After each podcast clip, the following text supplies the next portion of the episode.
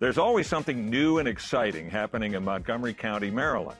Join podcaster and business leader Kelly Leonard and me, Bob Levy, on another episode of Something to Talk About, where we speak with industry leaders making an impact in our county. L'ADHD, le difficoltà che hanno sia nel ricevere una diagnosi che nel una volta ricevuta una diagnosi, nell'essere curati sono enormi e non sono um, relegate come accade eh, al, nord Ita- al sud Italia, no? al, al centro Italia, dove sembra esserci un po' più di problemi a ricevere aiuto psichiatrico, specialmente nell'ambito pubblico. Sembra un po' diffusa in tutta Italia.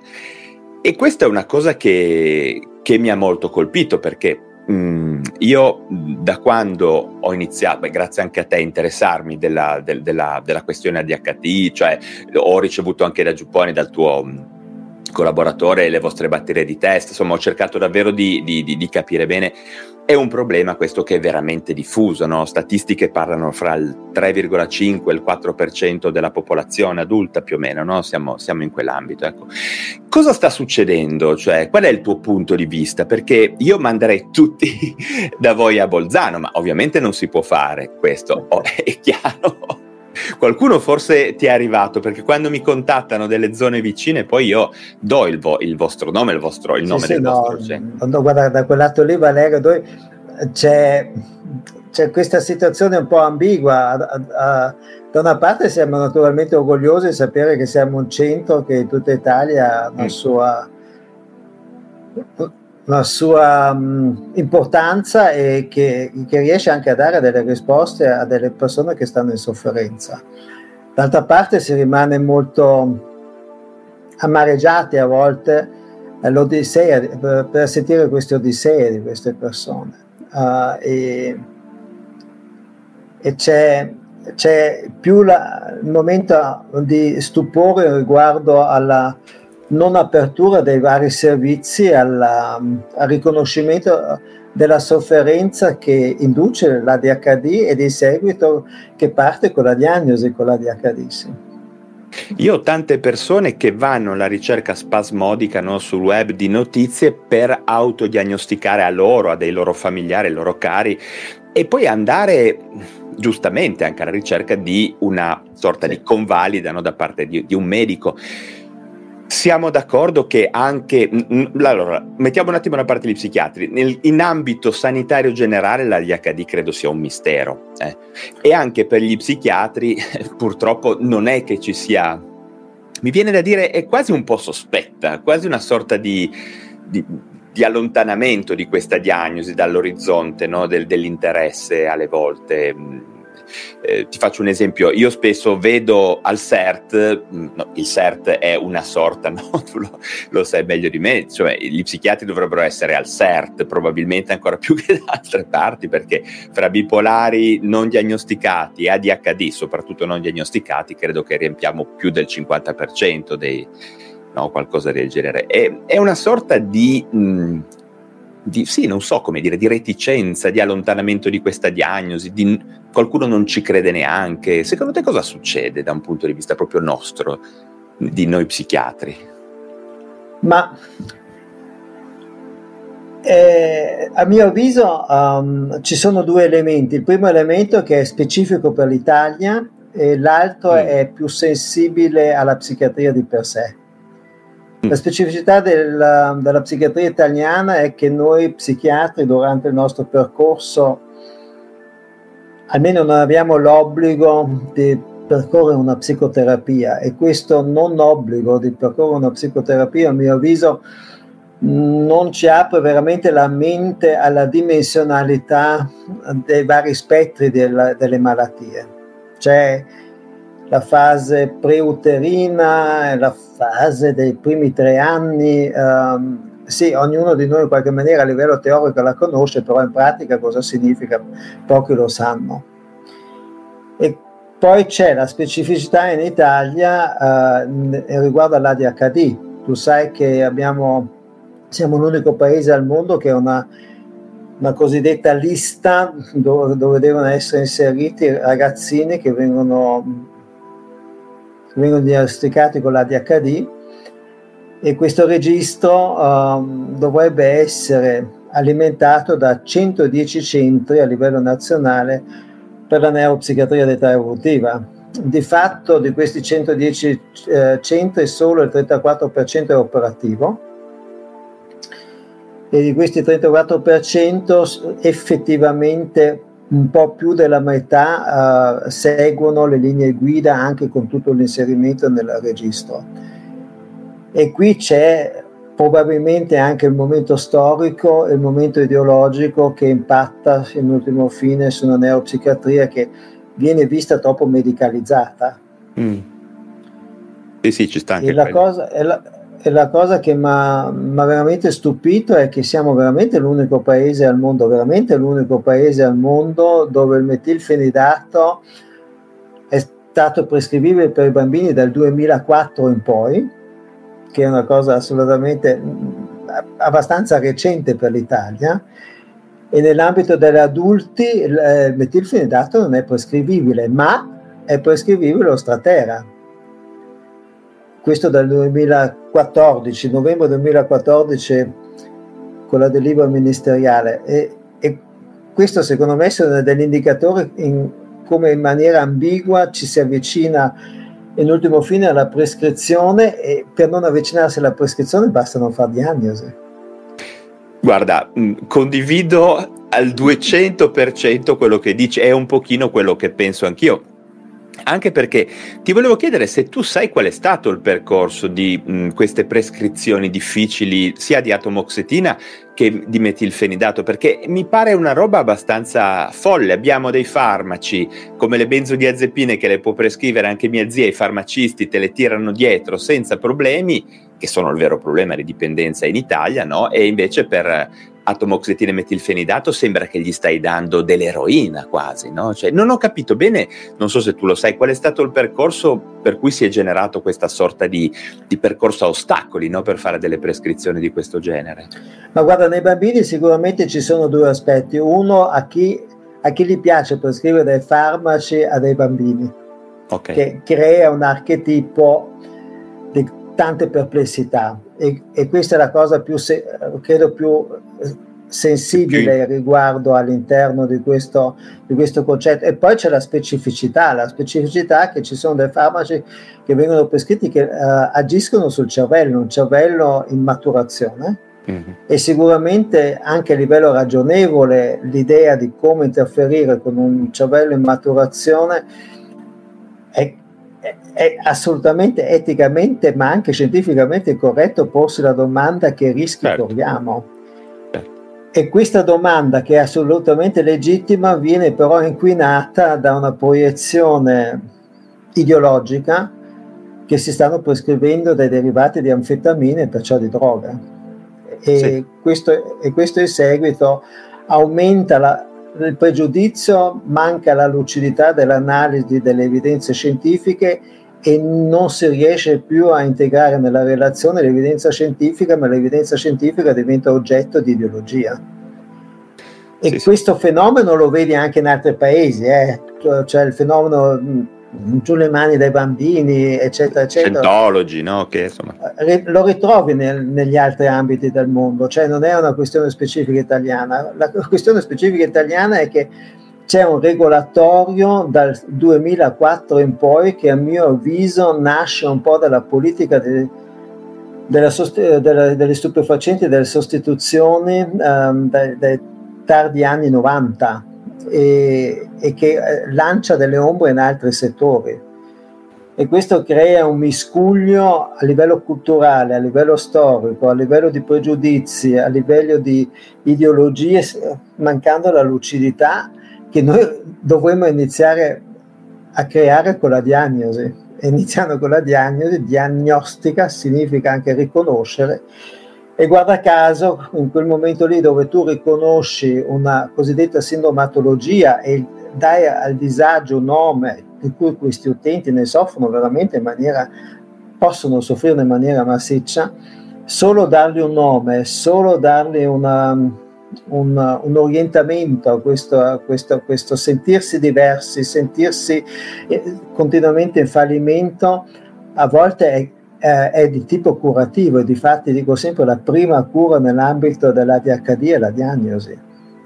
Ma infatti quando mi scrive qualcuno eh, supponendo, presupponendo di essere affetto di ADHD, senti, percepisci già dalle sue parole scritte una sorta di soddisfazione. Finalmente ho capito come mai noi da così tanto tempo che, eh, che soffrivo. Ecco, ma in questo contesto, secondo te, le, le, società scientifiche italiane si stanno muovendo, si stanno muovendo bene, non si muovono?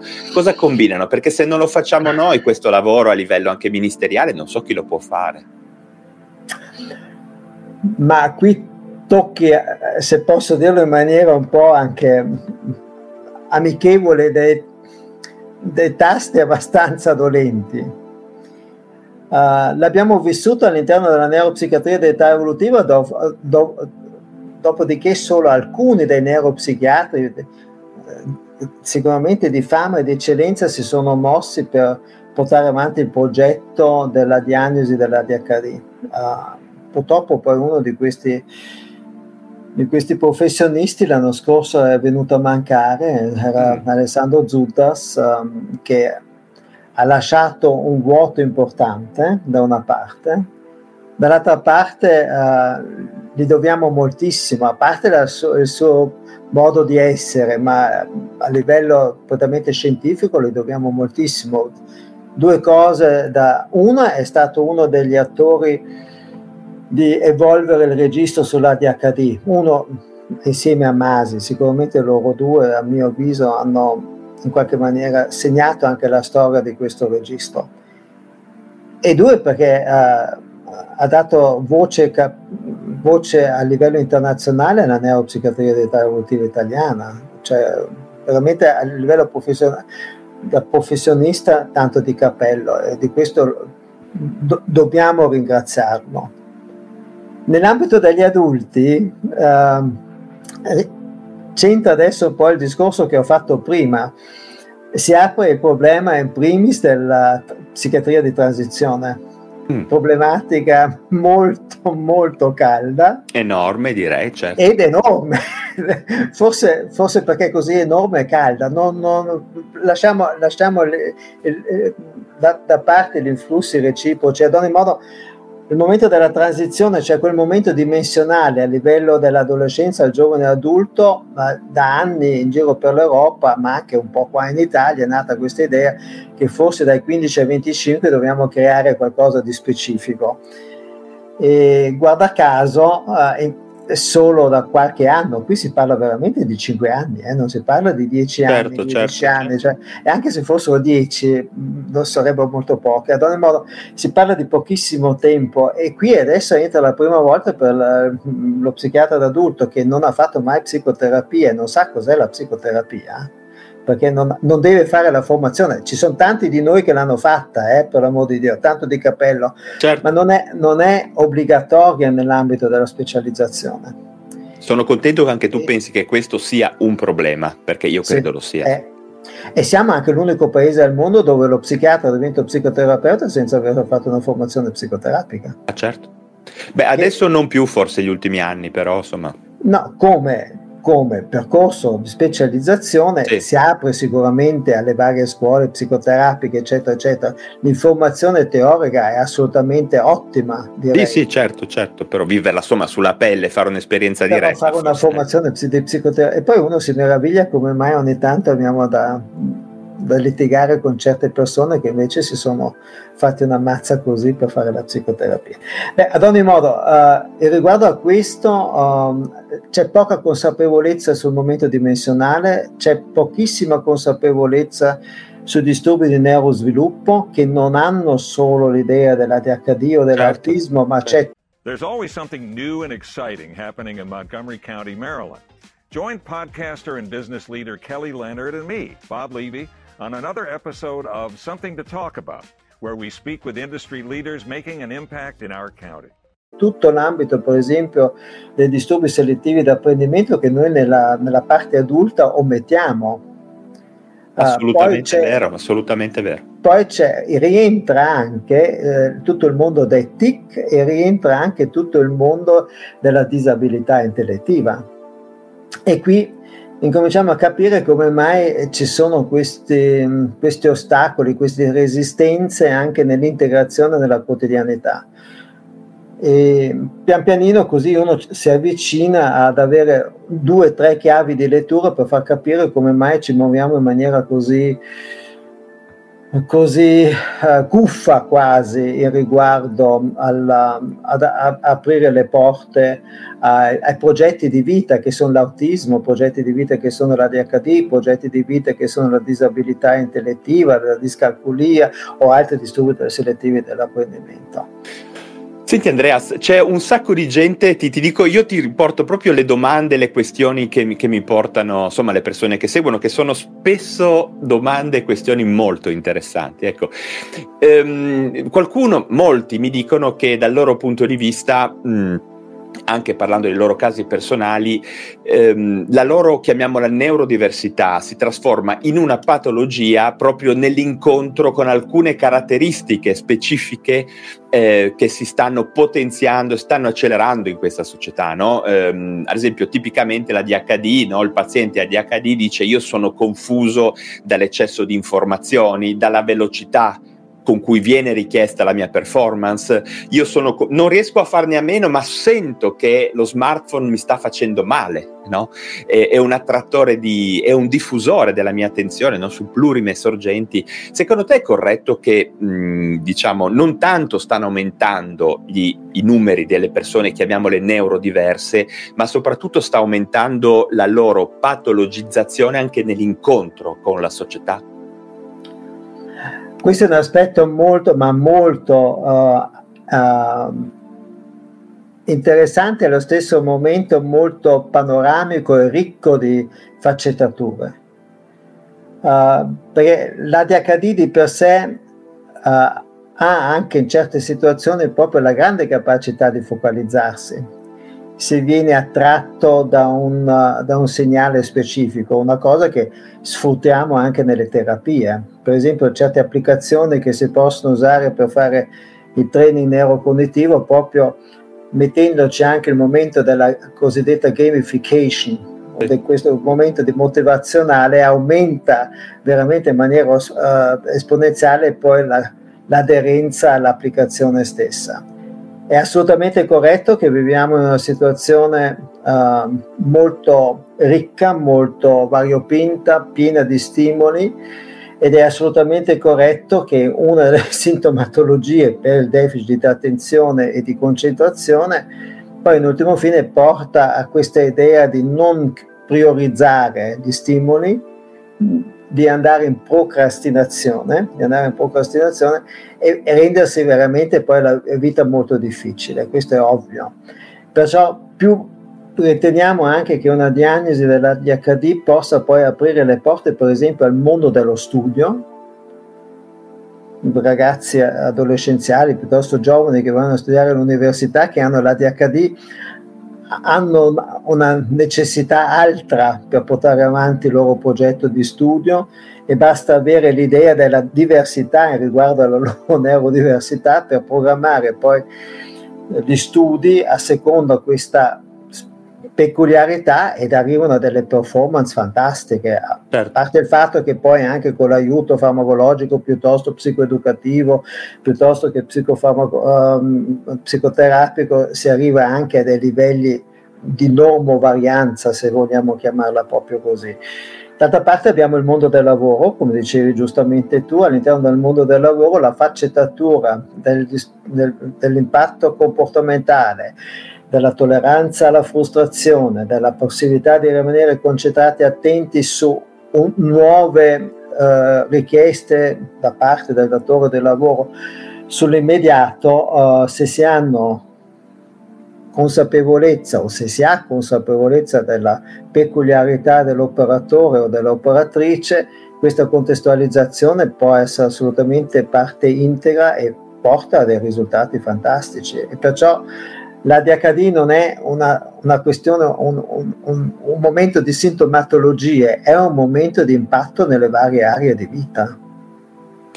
L'informazione mh, da parte, diciamo, nostra di noi psichiatri, di, degli operatori sanitari più in generale, alla popolazione, alla comunità, diciamo, secondo te è un elemento integrante del prendersi cura di queste persone? Cioè è importante che la gente conosca quello di cui stiamo parlando adesso? Assolutamente sì, eh, sia nell'ambito prettamente eh, dai, citt- dai, cittadini, ma soprattutto anche nell'ambito professionale, de- delle diverse realtà.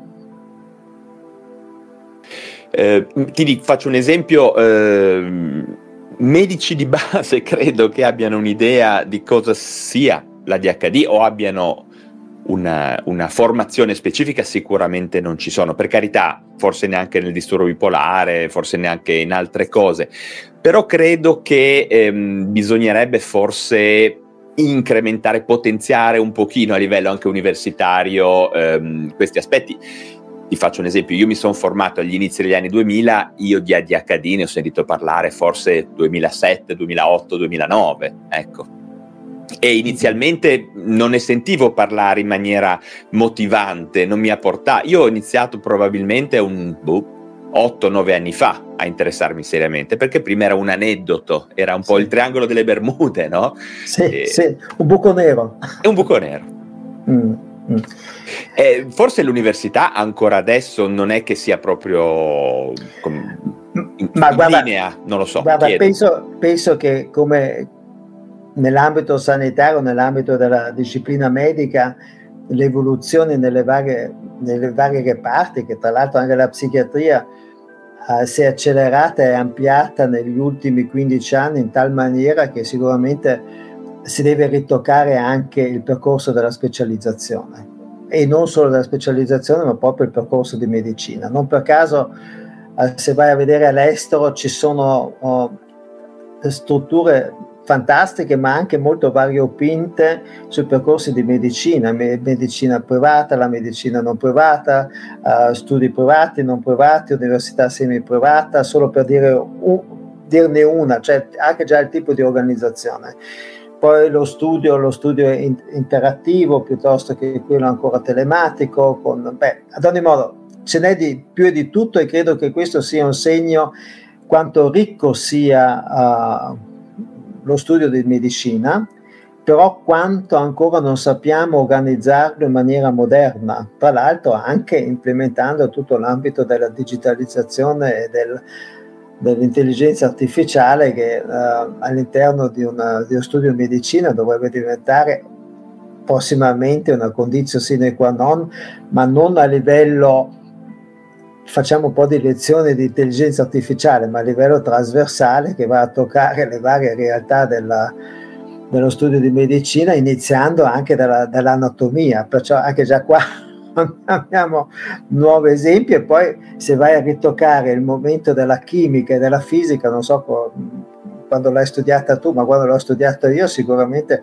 arrivati al punto d'oggi eh, si sta rivoluzionando la chimica e la fisica e perciò la rivoluzione dello studio di medicina è radicale di per sé, è di tipo strutturale di contenuto e all'interno di questo eh, elementi come per esempio l'autismo piuttosto che anche l'ADHD o come dicevo prima altri disturbi di neurosviluppo che ci accompagnano dall'inizio alla fine um, devono avere devono essere un po' una, un acque per questa nuova evoluzione eh, di, di, nuove strategie della, dello studio di medicina.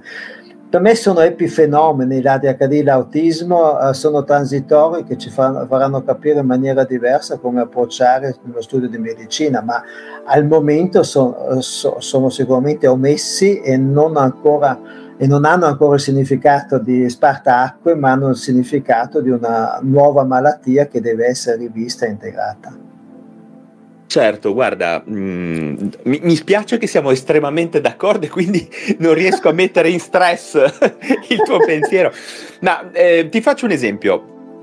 Una domanda che poco fa mi faceva una persona prima che entrassimo in live è ehm, come fa una persona, quali elementi deve tener conto per iniziare a sospettare su se stesso questo genere di disturbo, per poi ricevere la giusta motivazione, diceva, e per me ha ragione, per poi andare alla ricerca di un professionista che la confermi e la convalidi. Come deve essere secondo te il percorso personale? Quali sono gli elementi a cui fare caso, a cui portare attenzione? se posso usare questa, questa, espressione, per iniziare a sospettare di noi stessi. No? Per la depressione ormai insomma è un discorso che se, se ne è parlato tanto, eh, si sta parlando anche molto di alcune dipendenze, forse un po' del disturbo bipolare le persone iniziano ad avere qualche consapevolezza, non tanta, ma un po' sì. Per la DHD qual è? Se, quali, quali, consigli daresti alla gente che ci segue e che si chiede, vediamo un po' se io dentro di me ho degli elementi che mi possono portare a pensare di poter essere affetto da questo disturbo? Ma guarda, um, a mio avviso è abbastanza, è abbastanza facile, anche se sembra così complesso, ma abbastanza facile. Quali sono i contesti in quali tu ti accorgi che c'è qualcosa che non quadra. In primis, ovviamente, nella socializzazione da bambino con altri bambini. Ok. E già lì inizia. La maggior parte degli ADHD maschi fanno subito l'esperienza già all'asilo che quando c'è una, una bella festicciola del compleanno dell'amichetto ci vai una volta, ci vai due volte, la terza volta non ti invitano più. Chissà come mai. C'è, c'è, c'è una segregazione eh, o in, una incapacità o, o, una non accettabilità di un casinista totale certo. all'interno. La bambina invece ci va, è tra le nuvole, la testa tra le nuvole, è una simpatica, non fa casini, la puoi mettere a destra, poi la sposti a sinistra, poi la sposti sopra e questi, questi, questo bambino e questa bambina alle elementari incominciano ad avere i primi momenti veramente anche di valutazione, cioè c'è una valutazione sul loro comportamento. E poi c'è questa enesima storia, no, guarda il suo ragazzo è intelligente, però non sta attento, non sta fermo, fa il pagliaccio e la bambina, ma secondo me è abbastanza intelligente, va benissimo, solo che c'ha sempre la testa tra le nuvole, sei lì che schiocchi continuamente per tenerla in attenzione, però, per, perché non ci sta. Ed in seguito non, non, non riesce a, ad avere le prestazioni che il bambino con questa intelligenza e questa bambina con questa intelligenza dovrebbero avere secondo la norma. Ecco qua, è secondo la norma. Arriva l'età adolescenziale, momento importantissimo di nuova socializzazione con i pari, la situazione diventa anche molto conflittuale con le autorità, tipicamente dell'adolescenza, ma qui abbinata come se ci mettesse benzina al fuoco. Okay. E di fatti poi c'è anche già la prima idea dell'automedicazione com'è che riesco a gestirmi questa impulsività, questa intolleranza alla frustrazione? Com'è che riesco questi momenti di ansia a metterli un po' a posto? Com'è che riesco a socializzare col ragazzo piuttosto che con la ragazza? L'uso delle canne, la nicotina, dove la canna arriva, sì, però la prima che usano è la nicotina e la usano di solito intorno agli 11-12 anni, cioè anticipano di, di larga l'inizio del tabagismo Adesso io sto raccontando naturalmente la storia tipica, poi ci sono variazioni riguardo alla storia tipica con certo, delle, certo. delle, diversificazioni abbastanza importanti, ma questo, e, e, e, fino a quel momento lì, se ti trovi il, il, il, i genitori piuttosto che l'amico, piuttosto che il maestro, che in qualche maniera ti supporta e ti sopporta, okay. eh, tu riesce in qualche maniera anche a arrivare a delle prestazioni buone, però sempre con questo sensore che se avessi questa possibilità avresti qualche cosa in più. Hai sempre questo sensore, non ci arrivi nonostante le tue possibilità e questo sensore te lo porti avanti continuamente e poi incominci a fare cilecca durante le relazioni con la prima ragazza o col primo ragazzo o col primo amico o col primo amico. Fai, incominci a farci lecca verso la maturità, cominci a farci lecca nel tempo libero che non riesci più a, starci dietro. Cioè, incominci veramente quasi una self-fulfilling prophecy ad aumentare questo senso di frustrazione e poi nasce di tutto, la depressione, l'ansia, l'uso di droga, l'impulsività, la perdita delle patente, piuttosto che l'evoluzione di una mancata autostima, cioè c'è poi di tutto, no? fiorisce di tutto. Disturbi del comportamento alimentare, non mi permette. Per esempio, bravo, questo per esempio viene assolutamente sottovalutato, no? quanto un DOC, un disturbo ossessivo compulsivo o un disturbo comportamentale alimentare sia abbinato nel più del 10% a un ADHD. E questo, questo, fenomeno te la dice lunga, no? quanto è trasversale il momento dimensionale, perciò è meglio parlare di dimensioni che di sintomatologie categoriali. Certo. E, e la persona in tutto questo percorso, in, dall'inizio, da bambino, dall'adolescente, da giovane adulto, si porta dietro questo essere di essere, di, di essere diverso, che gli manchi qualche cosa. E poi se si manifesta in un momento di depressione, piuttosto di frustrazione, di intolleranza, di certi comportamenti aggressivi, piuttosto che di evoluzione di altri disagi, non solo di tipo mentale, c'è una serie di tipi somatici, tachicardie, fibromialgie, situazioni mialgiche, eh, spesso traumi di qualsiasi tipo. Per esempio, perché prima dicevi del, del medico di base, noi al pronto soccorso abbiamo fatto lezioni dell'ADHD perché riteniamo che la persona X che arriva entro quattro mesi per X fratture piuttosto che contusioni, piuttosto che alla terza volta è meglio chiedersi se non, non si ha a che fare con una persona che magari soffre di questa sindrome che porta spesso poi al momento dell'infortunio. O per esempio quando andiamo in neurologia, quando abbiamo ricoverato persone con delle polial- polialgie che non si riesce a capire bene in maniera ripetitiva, ecco questo è un momento importante quando vedi la stessa persona in maniera ripetitiva per una sintomatologia, devi sempre pensare che quello che vedi forse lo vedi bene, però nasce da qualcosa che è sottostante. E sottostante a volte c'è un disturbo di neurosviluppo che può essere anche la DHD. Pensa che io, tu non lo sai, ma io sono un motociclista, ero adesso un motociclista super, super motivato e super entusiasta. Tu non hai idea, nel, nel mio silenzio rispetto all'essere psichiatra, quando sono in pista, quante persone vedo ti faccio un esempio, io avevo una persona che cadeva sempre in quella curva, che faceva sempre un gran casino, in ambiti di sport, chiamiamoli un po' più eh, estremi di altri, io credo ci sia una percentuale altissima no? di persone che vanno alla ricerca eh, dell'emozione, novelty seeker, insomma cose di questo genere. Alcuni sport sono nuovamente un ricettacolo di neurodiversità, credo, e mi pare davvero, ovviamente io non ho l'ADHD, eh, perché sai, essendo uno psichiatra... Mia moglie dice che ce l'ho. Però a parte questo, devo dire che ho visto tante persone, proprio quello che dicevi tu, la tendenza a reiterare, a ripetere un po' come avviene nella serie dei Simpson, no? che Bart si fa sempre male allo stesso modo. Lì hanno colto in maniera, a mio parere, fantastica quello che tu stai dicendo, no? Un bambino esagitato, weird in qualche maniera, strano, che tende a ripetere in maniera ostinata molte serie di, di, di piccoli infortuni no, in qualche maniera. E, ed infatti questi nerd, no? come le si chiamano, questi sì. spesso, spesso hanno eh, lo spettro autistico abbinato all'ADHD, no? che fino all'altro, ieri, eh, fino all'altro ieri si pensava che non potessero essere abbinati, invece lo sono se ti sente mia moglie, mi, eh, la stai rinforzando sulle sue diagnosi che mi fa quotidianamente. eh questa è un po' la, la, sorte di noi psichiatri che da parte sì. dell'embolio veniamo categorizzati. Sovradiagnosticati, potesse eh mi fa anche le prescrizioni.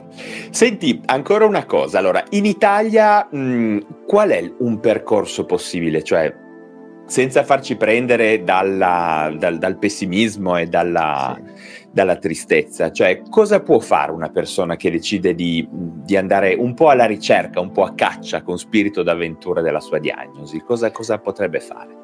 Beh, intanto uh, tanto di cappello e uh, rafforziamo tutti gli utenti che hanno l'impressione di essere diversi e che vogliono avere delle risposte uh, per, per, per, facilitarsi la vita. Uh, e, e, non demordete, questo è, il primo che, la prima cosa che direi. Questo è un ottimo consiglio. sì, non demordete perché a volte siamo noi professionisti che impariamo molto di più da parte dei nostri utenti e non solo nell'ambito dell'ADHD, ma anche nell'ambito dell'ADHD e perciò aprirsi a questa, a questa esperienza di crescita assieme all'utente è il secondo punto. Cioè, invito tutti gli psichiatri, tutti gli psicologi, tutti, tutti coloro che hanno a che fare col mondo dell'ADHD ad aprirsi a, a, un, a un possibile concetto e non per un'idea già costruita rifiutare un nuovo concetto, che magari eh, potrebbe essere anche giusto rifiutare un concetto, non ognuno che chiede uh, la diagnosi dell'ADHD ce l'ha, però devo certo. dirti una cosa, la mia esperienza, la mia esperienza in tutti questi anni, adesso qua in Italia lo stiamo facendo da più di 12 anni questo, con questo ambulatorio, devo dire che in pochissimi casi, veramente in pochissimi casi, poi la diagnosi non l'abbiamo fatta. Cioè c'è stata un'alta specificità e sensitività dell'utente a capire che c'è qualcosa che non va. E Sono totalmente d'accordo. Sì, sono totalmente d'accordo, è la stessa esperienza che ho avuto anch'io. E ti chiedevo una cosa parlando di psichiatri e psicologi. Io ho anche visto persone che sono state sottoposte a infinite psicoterapie anni di psicoterapia da psichiatri ma anche da psicologi con ipotesi disturbo borderline, intolleranza alla frustrazione, il rapporto con la mamma, per carità, tutto ok. Io vengo da una scuola psicoanalitica, a noi io ho dovuto studiare i farmaci quando sono uscito dalla mia, ero con Romolo Rossi, tu sai chi era, quindi insomma noi eravamo 24 ore su 24 sulla, sulla psicodinamica e, e, ringrazio per la scuola che ho fatto. Devo dire però che in alcuni casi non ci si può più permettere, anche se uno si muove in ambito psicologico, psicoterapeutico, no, di non conoscere le dimensioni estreme di questo problema, ecco perché se no veramente si sta, si sta facendo del male a delle persone, no? non so cosa pensi. Ass- assolutamente d'accordo. Uh, non è che poi una persona che ha l'ADHD magari evolva un disturbo di personalità. Sono certamente no, d'accordo. Assolutamente. E, e, anche se... Ma l'interessante, adesso io ti faccio un esempio nei bambini, perché è una cosa che mm. secondo me è molto, molto significativa. Se un bambino con l'ADHD grave fa un percorso di ergoterapia, di psicomotoricità e di logopedia, è fantastico. Uno, perché in qualche maniera hanno riconosciuto che c'è un bisogno. Due, gli offrono veramente quel pacchetto che è necessario per portare avanti un progetto curativo. Solo che se è grave, l'ergoterapista dopo un certo punto dice ma io ci tento però non ho l'impressione che, che riesca in qualche maniera a imparare. Logopedista è la stessa cosa, eccetera, eccetera, eccetera lì se non metti il farmaco, se non metti il farmaco, tutto quello che fai di giusto non avrà nessun riscontro perché non va in quel circuito procedurale necessario per portare avanti il progetto curativo. Nell'adulto questa cosa qua è inversa, se tu non metti il farmaco nel 95%, tutto quello che tu fai distor- nell'intervento sul disturbo borderline, piuttosto nell'intervento sul disturbo ciclotimico, piuttosto che il disturbo gli manca poi un momento essenziale.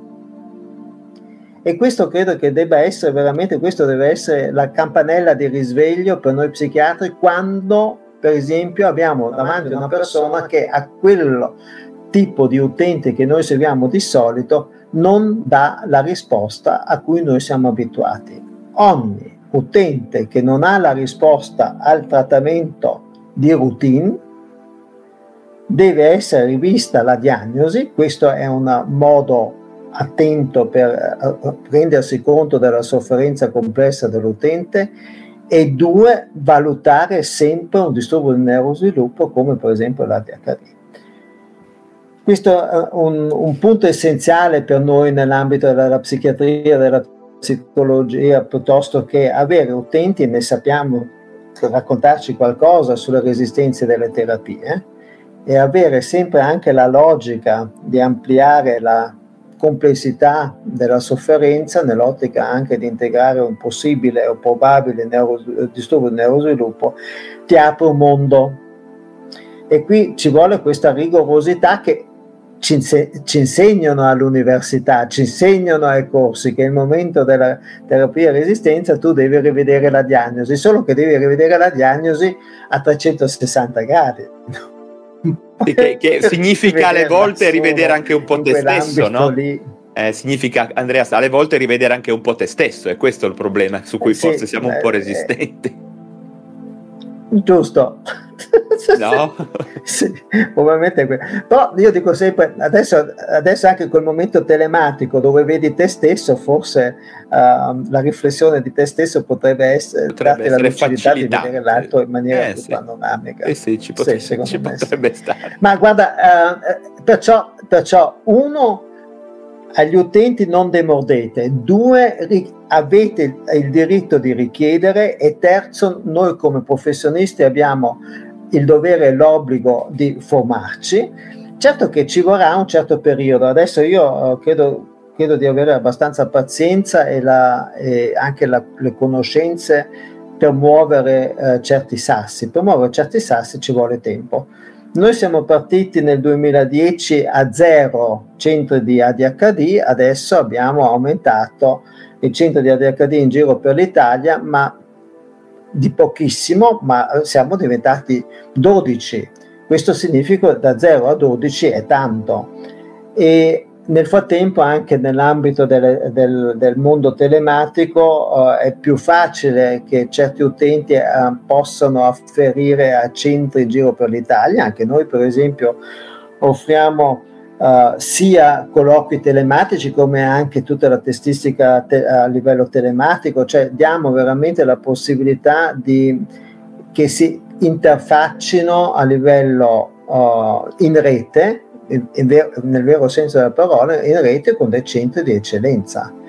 E questo sicuramente per gli utenti non devono più aspettare che davanti a casa gli si mette un centro di ADHD o eh. all'intorno e per, o possono anche chiedere di più delle, delle, seconde opinioni che dovrebbe essere a mio avviso anche una cultura un, un po' più um, sollecitata nell'ambito della psichiatria. Assolutamente d'accordo, io continuo a dirlo a più non posso che in oncologia non è mai un problema, in molte discipline, in psichiatria una seconda opinione sembra che uno debba chissà cosa combinare, invece credo che sia veramente un, una buona pratica che debba essere un sì. po' iniziata, quindi senza far torto al proprio psichiatra, ma io quasi sempre invito pazienti che hanno sospetto, no? Insomma, che io possa avere una visione non corretta, che può essere, mi è successo diverse volte, li ho quasi sempre, direi, invitati a, a chiedere una seconda opinione.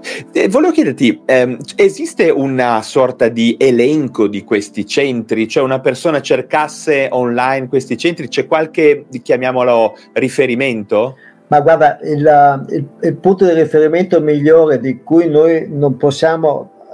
Eh, eh, e, non possiamo farlo no, non troppe volte, si deve farlo continuamente, è l'AIFA, cioè l'Associazione Italiana dei Familiari, mm-hmm. che fanno veramente un ottimo... In, uh, in Piemonte avete un'altra associazione dell'ADHD, Italia, che anche lei molto in rete, sono le associazioni che veramente ti offrono uh, gli indirizzi di questi centri, okay, dove veramente... I, quelle dei familiari con tranquillità e soprattutto con grande competenza e sicurezza si, da, eh, si ricevono delle indicazioni importanti.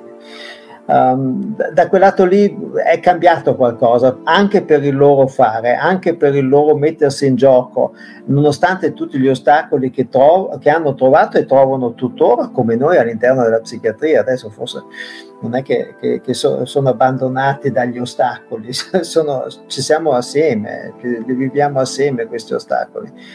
E devo dire che um, hanno contribuito in maniera veramente eh, radicale nel, nel, nel, buon senso della parola, radicale a dare spazio e visibilità alla sofferenza e con alcuni professionisti sono riusciti a portare avanti anche dei bellissimi progetti. Forse dovrei invitare a questo punto, e mi, mi spiace non averci pensato prima, ma qualcuno di questi rappresentanti di queste associazioni, magari per come dire, metterli in contatto con, con, una community che sto avendo che ormai è davvero molto vasta e credo che mh, molti di loro abbiano davvero interesse anche a passare parola. Ecco. Poi magari mi, eh, mi hai già lasciato un indirizzo email a cui magari gireremo quello di ADHD Piemonte chiocciola Gmail, magari poi cercherò di magari mi dai anche un suggerimento su chi potrei invitare per discutere di questo tema, insomma, perché i familiari, io ho già parlato molto spesso con i familiari, ad esempio, di disturbi di comportamento alimentare, è sempre un'esperienza assolutamente formativa, ecco, per uno psichiatra. Senti, ehm, molto spesso un'altra domanda, l'ultima che ti voglio chiedere, poi ho un po' di domande delle persone che ci stanno seguendo che te le giro, ma una domanda, chiamiamola costante, è legata a che cosa si deve fare, qual è il percorso terapeutico, chiamiamolo tipico, di una persona che dopo aver ricevuto una diagnosi riceve anche un aiuto, perché c'è un po' il luogo comune che uno ti tirano l'anfetamina con la fionda e, e, poi, e poi è finita lì, o la tomoxetina parlando dell'adulto, insomma insomma, ehm, che cosa si deve aspettare una persona che dopo aver ricevuto la diagnosi in, inizia un percorso di, di terapia, un percorso di aiuto?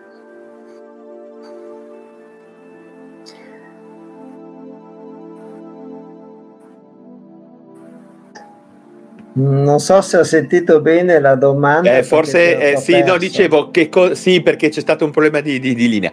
Cosa, come deve aspettarsi il percorso di aiuto, il percorso terapeutico una persona che ha ricevuto la diagnosi di HD? Che cosa, che cosa avviene dopo la diagnosi?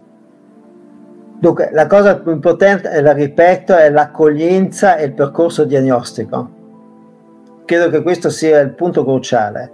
È il 50% della cura All'interno di questa accoglienza del percorso diagnostico che deve avere la sua specificità e rigorosità scientifica, c'è poi sempre la restituzione del percorso diagnostico, un momento uh, cruciale per, per, la cura, la restituzione. E poi uh, ci sono le tre colonne, le chiamo sempre le tre colonne, che devono essere offerte all'utente la prima colonna, come dicevo già prima, nel, nell'età adulta, nella maggior parte la prescrizione del farmaco è una condizione sine qua non. Come dicevo prima, perché la plasticità del cervello ha bisogno di questo stimolo specifico uh, e perciò non, non è sostituibile ad altri interventi. Il secondo, la seconda colonna è l'attiva uh, elaborazione del sentirsi neurodiversi con la specificità dell'ADHD. Cioè il, la psicoeducazione, la tipica psicoeducazione sull'ADHD, cos'è l'ADHD, come nasce l'ADHD, quali sono le sintomatologie, cosa scatena in me il momento della procrastinazione, il momento dell'impulsività, il momento dell'inattenzione e come riesco a individuare questi fattori stressanti che alimentano la sintomatologia proprio per rientrare in maniera più autonoma nelle varie relazioni, sempre nelle aree, tempo libero, lavoro, relazione, relazione con gli altri, relazione con se stessi. E queste, queste, sono le due colonne base, a seconda poi della complessità della situazione, perché di solito poi si trovano tante altre cose, si devono individuare anche percorsi di tipo terapico, psicoterapico o di psicoeducazione con i familiari o i più cari, in cui, o in seguito naturalmente anche uh, con l'utente stesso o il lavoro di coppia piuttosto che nel ruolo del papà, piuttosto che nel ruolo di nonno, piuttosto che. E questa situazione praticamente apre il mondo alla psicoterapia a seconda dell'indicazione e anche delle risorse dell'utente. Um, si lavora sulla resilienza a livello di psicoterapia, cioè le colonne portanti sono la psicofarmacologia e la psicoeducazione ed in seguito l'evoluzione sulla sensibilità dell'ADHD nelle varie realtà di vita per capire quali sono gli elementi psicoterapici. E poi, come avevo accennato prima all'inizio, uh, sicuramente c'è anche per alcuni utenti che sono bravissimi nella gestione del loro, del, del loro disagio, ci sono però delle aree specifiche come lo studio piuttosto del lavoro che, dove invece hanno bisogno di una di un supporto di tipo anche pedagogico all'interno delle loro realtà eh, eh, rispettive, cioè dello studio piuttosto, e lì si deve poi trovare eh, la, la, l'incontro con i responsabili dell'università piuttosto che del lavoro. Certo, se non ho capito male, ci sono alcuni elementi che hanno anche molto a che vedere con la possibilità di modificare alcuni elementi del lifestyle di queste persone. No? Ti, mm, ti, vorrei dire attività fisica, alimentazione, come si dorme, come si gestiscono le sostanze d'abuso, come si gestisce lo stress. Tutti questi elementi secondo te sarebbero da integrare in un percorso sì. di... Assolutamente sì. Um, dunque, una parte che, che, mi sta sempre molto a cuore è l'alimentazione e la possibilità di intervenire a livello nutrizionale. È indubbio che il disturbo del neurosviluppo, anche quello dell'ADHD, abbia a che fare con il nostro sistema autoimmunitario e poi antinfiammatorio e sappiamo tutti, eh, almeno si sta aprendo sempre più in maniera chiara che anche il mondo del microbiota uh, impatta in maniera decisiva sul, uh, sull'ambito uh, del neurosviluppo, in questo, in questo, caso qui anche dell'ADHD. E seguendo anche delle evidenze scientifiche, il supporto nutrizionale per un certo periodo, che è esattamente di sei mesi, de, de, dei cosiddetti uh, poliacidi che sono gli omega 3 di un certo tipo, di un certo tipo usati con un certo dosaggio per una certa durata hanno una, un impatto coadiuvante uh, di, no, di notevole efficacia in un percorso curativo nell'ambito dell'ADHD.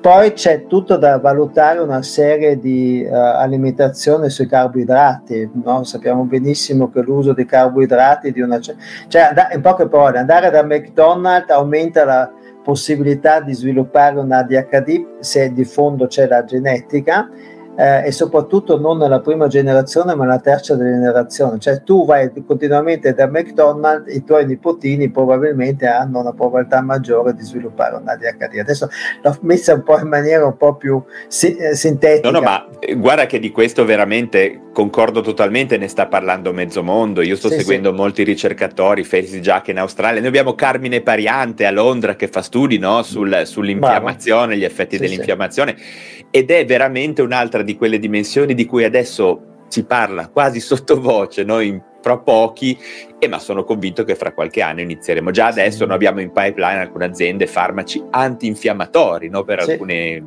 sì. trattamenti, quindi mi fa piacere che condividi insomma, questa prospettiva.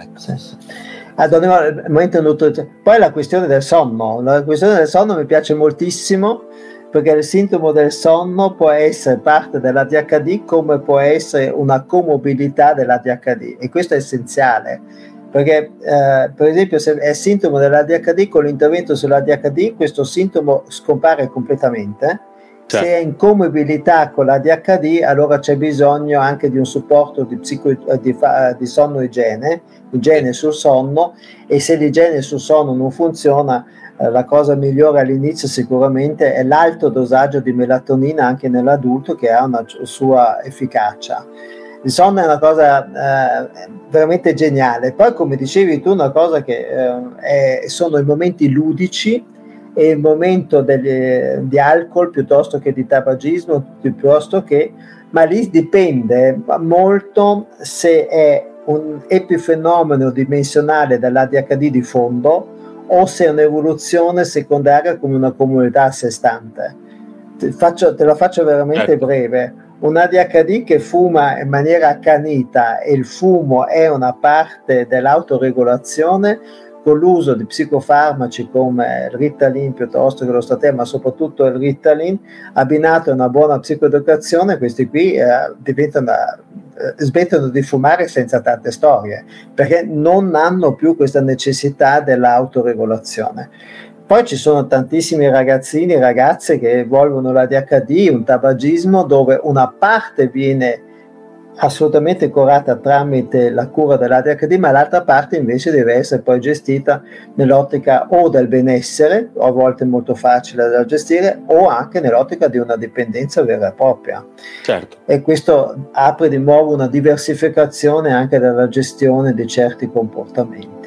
Come dicevi prima, proprio l'approccio dimensionale in questi casi sì. è fondamentale. Sì, ecco. sì, L'attività fisica? Io ho trovato L'attiv- molte evidenze no, anche al riguardo. Dunque, sull'attività fisica è chiarissimo che è molto sensibile e trasversale anche per l'ADHD, ma non solo per l'ADHD. Adesso le, le vecchie linee guida dicevano che tre, tre, volte alla settimana per 35 minuti attività aerobica, aerobica portavano a una modulazione dello stress che in seguito poi andava ad attenuare certe sintomatologie come l'impulsività, la, la tolleranza alla frustrazione, ma anche l'aumento di concentrazione e soprattutto un miglioramento sulla fase umorale che aveva anche delle valenze antidepressive. Nel frattempo sappiamo che non è solo l'attività aerobica come la cicletta, la camminata veloce, piuttosto che la bici, piuttosto che uh, il nuoto, piuttosto che il nuoto, ma sappiamo che anche l'attività prettamente muscolare, muscolare perciò un fitness uh, fitness center potrebbe andare benissimo due volte alla settimana, sempre nell'ottica di 60 minuti massimo a sessione. Uh, e, e, e, e l'allenamento continuo anche di tipo muscolare ha quasi gli stessi effetti. Anche questo nel frattempo abbiamo, l'abbiamo imparato. Perciò l'attività fisica, poi dico sempre l'attività fisica gestita in una certa maniera non è solo uh, uh, neurono, uh, uh, protettiva a livello neuronale, ma è protettiva a livello psicologico individuale ed è anche protettiva a livello sociale. Eh, sono d'accordo. Totalmente, nel senso che io ormai, guarda, ultimamente eh, sto prescrivendo, e non è facile, infatti il punto non è prescrivere attività fisica, il punto è trovare i giusti modi per motivare le persone e poi a portarle avanti, perché in cuor loro poi lo sanno, ma certo se noi eh, operatori sanitari, specialisti, riusciamo ad avere il giusto livello di convincimento e di motivazione, che deriva peraltro dalle evidenze scientifiche che ormai ne abbiamo a pacchi, no? forse sicuramente saremo anche più efficaci nel, nel, coinvolgere le persone a far uscire fuori le loro proprie buone motivazioni no? al cambiamento, perché un po' il nostro lavoro è anche questo, non solo prescrivere giustamente atomoxetino metilfenidato, ma proporre un percorso che è quello che tu proponevi estremamente eh, più articolato, creativo mi viene da dire nel caso anche della DHD, no? che noi dobbiamo avere come operatori.